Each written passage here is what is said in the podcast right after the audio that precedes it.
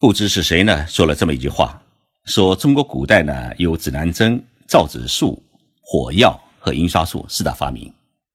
如今中国有高铁、支付宝、共享单车和网购新四大发明，因此呢，中国又一次引领了世界潮流。这话听起来啊有点心潮澎湃，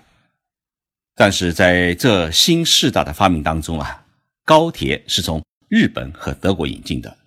网购也不是中国独创的，倒是共享单车让全中国在一夜之间呢就变成了一个自行车的王国。如今，共享单车在中国冒出来才一年，就立下了要解放全人类的豪言壮语，并迅速的进军国际市场，使得共享单车变成了全世界的新鲜事物。到目前为止，据说中国的共享单车。已经占领了世界十多个国家、一百九十多座城市，其中包括邻国的日本。今天的节目，我来跟大家聊一聊中国的共享单车到底在日本发展的怎么样，能不能活下去？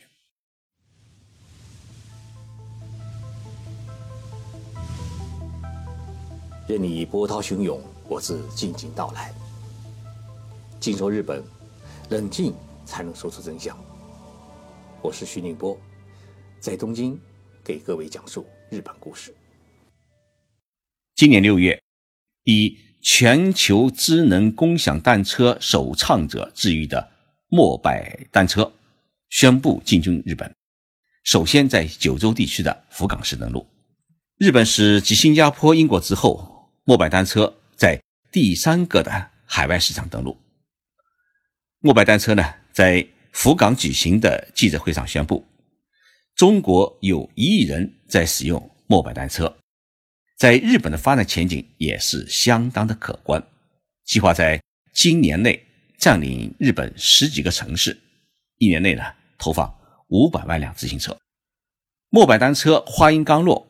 中国另一个共享单车的品牌欧菲尔小黄车在八月九号也宣布。与日本的软银商业服务公司达成了合作伙伴关系，正式的进入日本市场。小黄他说，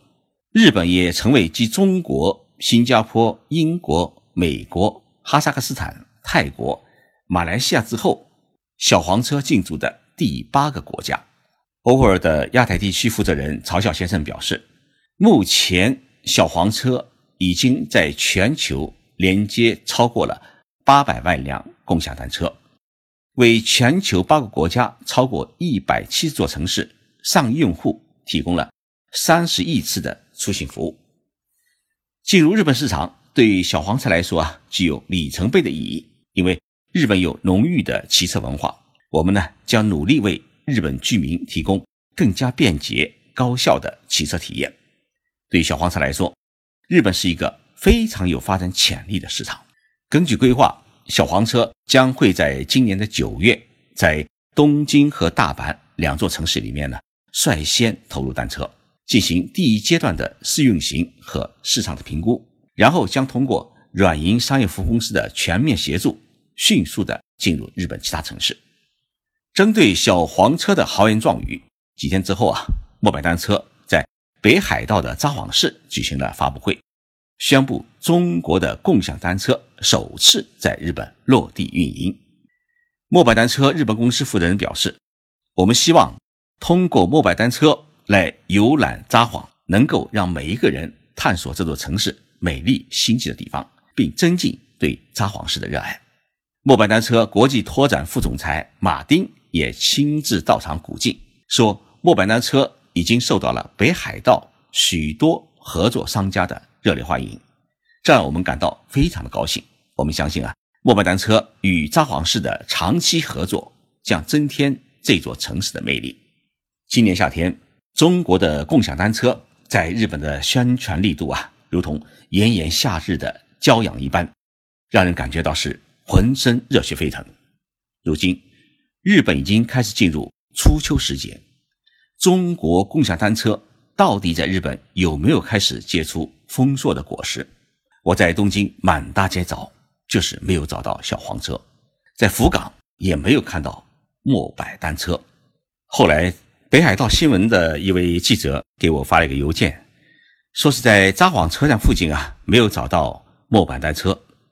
最后，在旁边的桑园车站与秦社车站之间一个很不方便的地方，终于找到了末摆单车的停车点，共有三十多辆单车。这是中国两大共享单车公司几个月来在日本留下的唯一的一个业绩。为什么说中国的共享单车在日本难以实现其雄心勃勃的发展计划？根本原因啊是水土不服。对于许多投资家来讲，日本是一个很怪异的国家。譬如在中国，几家投资公司老总一起喝一杯酒，想出一个新主意。过不了几天，满大街你都可以看到他们五彩缤纷的事业，因为他们把自己的行为叫做创新，而创新在某种程度上面是可以暂时的无视法规，所以啊，没有经过地方政府的同意，也无需交管部门的批准，一夜之间，他们就让他们的小黄车、小白车出现在城市的大街小巷，而在日本。虽然他们也搬出了一些很牛的公司，譬如说像软银，也喊出了惊天动地的口号，但是呢，一走出发布会场，会发现警察叔叔早已经等在门口，会问你一句话：你们想干什么？因为日本是一个按照条条框框办事的一个保守性的国家，你做什么事情之前啊，必须先自个儿去对照法律，看看法律是否允许，然后呢？再去问问地方政府和警察，地方法规是不是可以让我们占用社会的公共资源？先思先行的创新模式，在日本往往会被当作是无法无天的违规行动。因此，无论是末板单车也好，还是小黄车也好，都发现自己已经一头撞在了日本的法规的墙上。其中最关键的一条是。无论是企业还是个人的自行车，都不得占用公共道路，包括人行道。也就是说，共享单车要随便找一个路边停放，一转眼就会被城市的交通管理员开着卡车收走。你要把它要回来，得交纳三千日元，也就是两百块人民币的罚款。那么，末板单车也好，小黄车也好，如果你在东京投入一千辆单车，第一天就有可能。被罚款二十万人民币，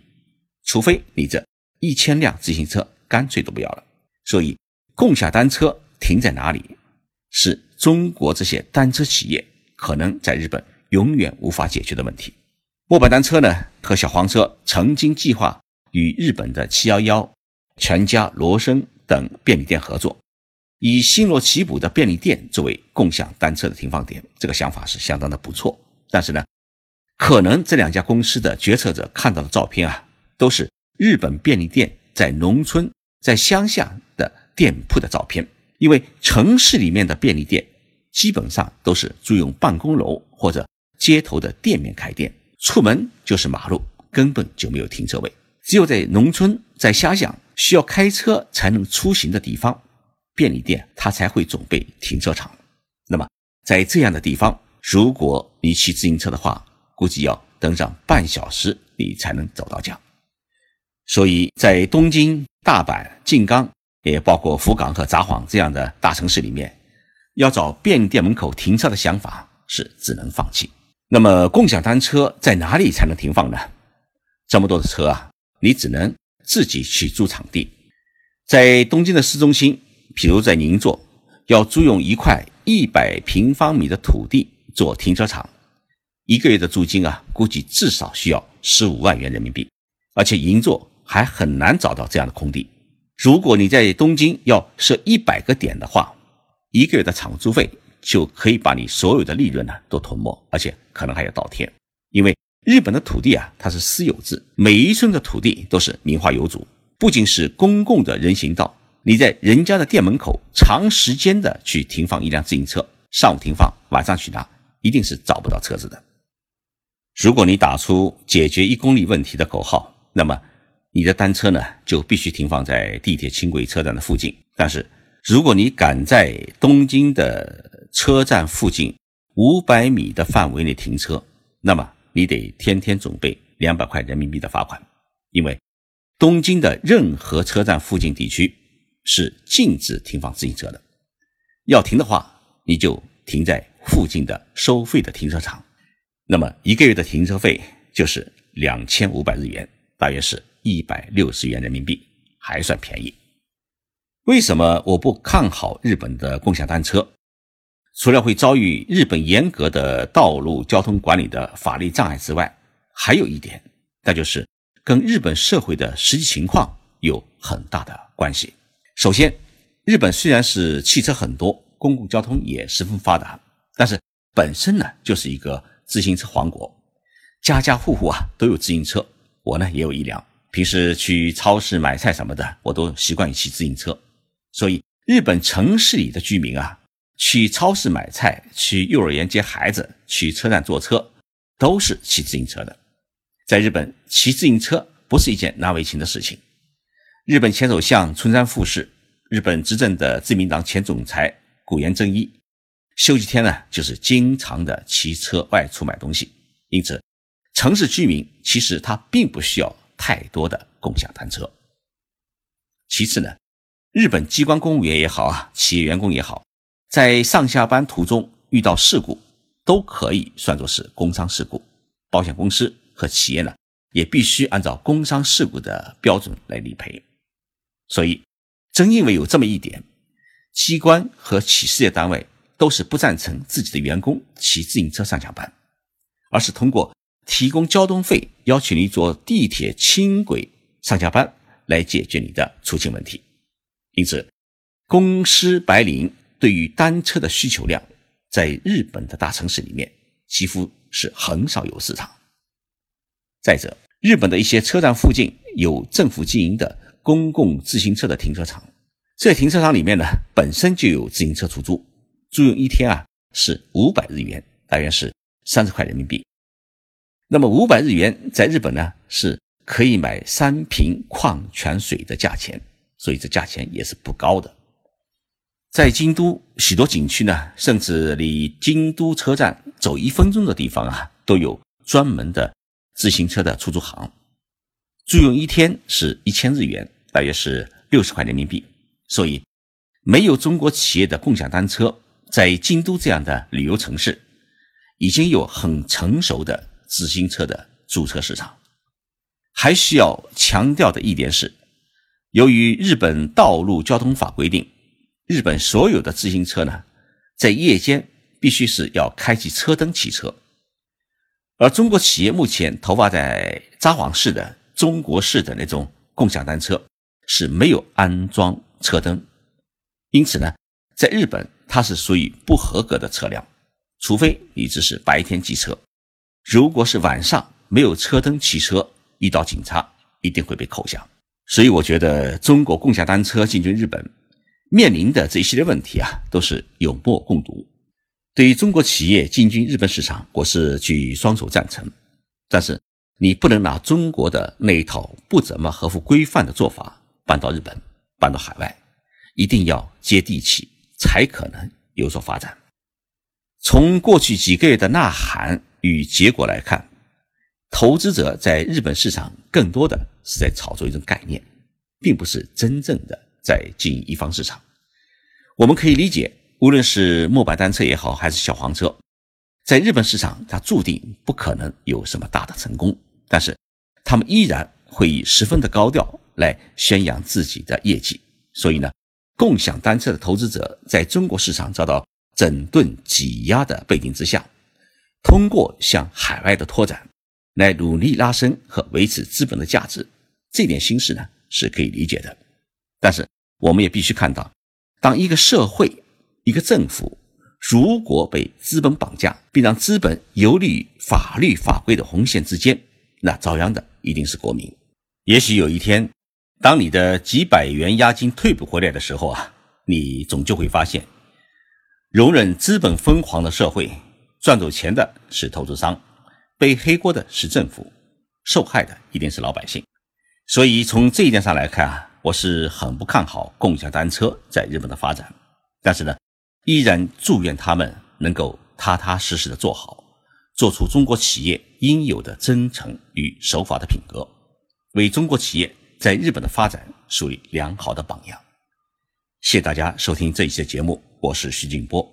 在节目的最后啊，我顺便来回答一位听众朋友的提问。他的孩子呢要来日本留学，然后呢想学动漫专业。这位父母亲啊十分担心这个专业学了以后啊，以后在日本就业是不是方便？我呢刚刚得到一个消息，日本政府准备对学习动漫专业的外国留学生提供更优惠的签证的便利。这样的话呢，可能毕业以后啊，在日本找工作或者获得签证或者绿卡的机会呢可能会更多。所以。来日本学习动漫也是一个很不错的选择。我们周六再见。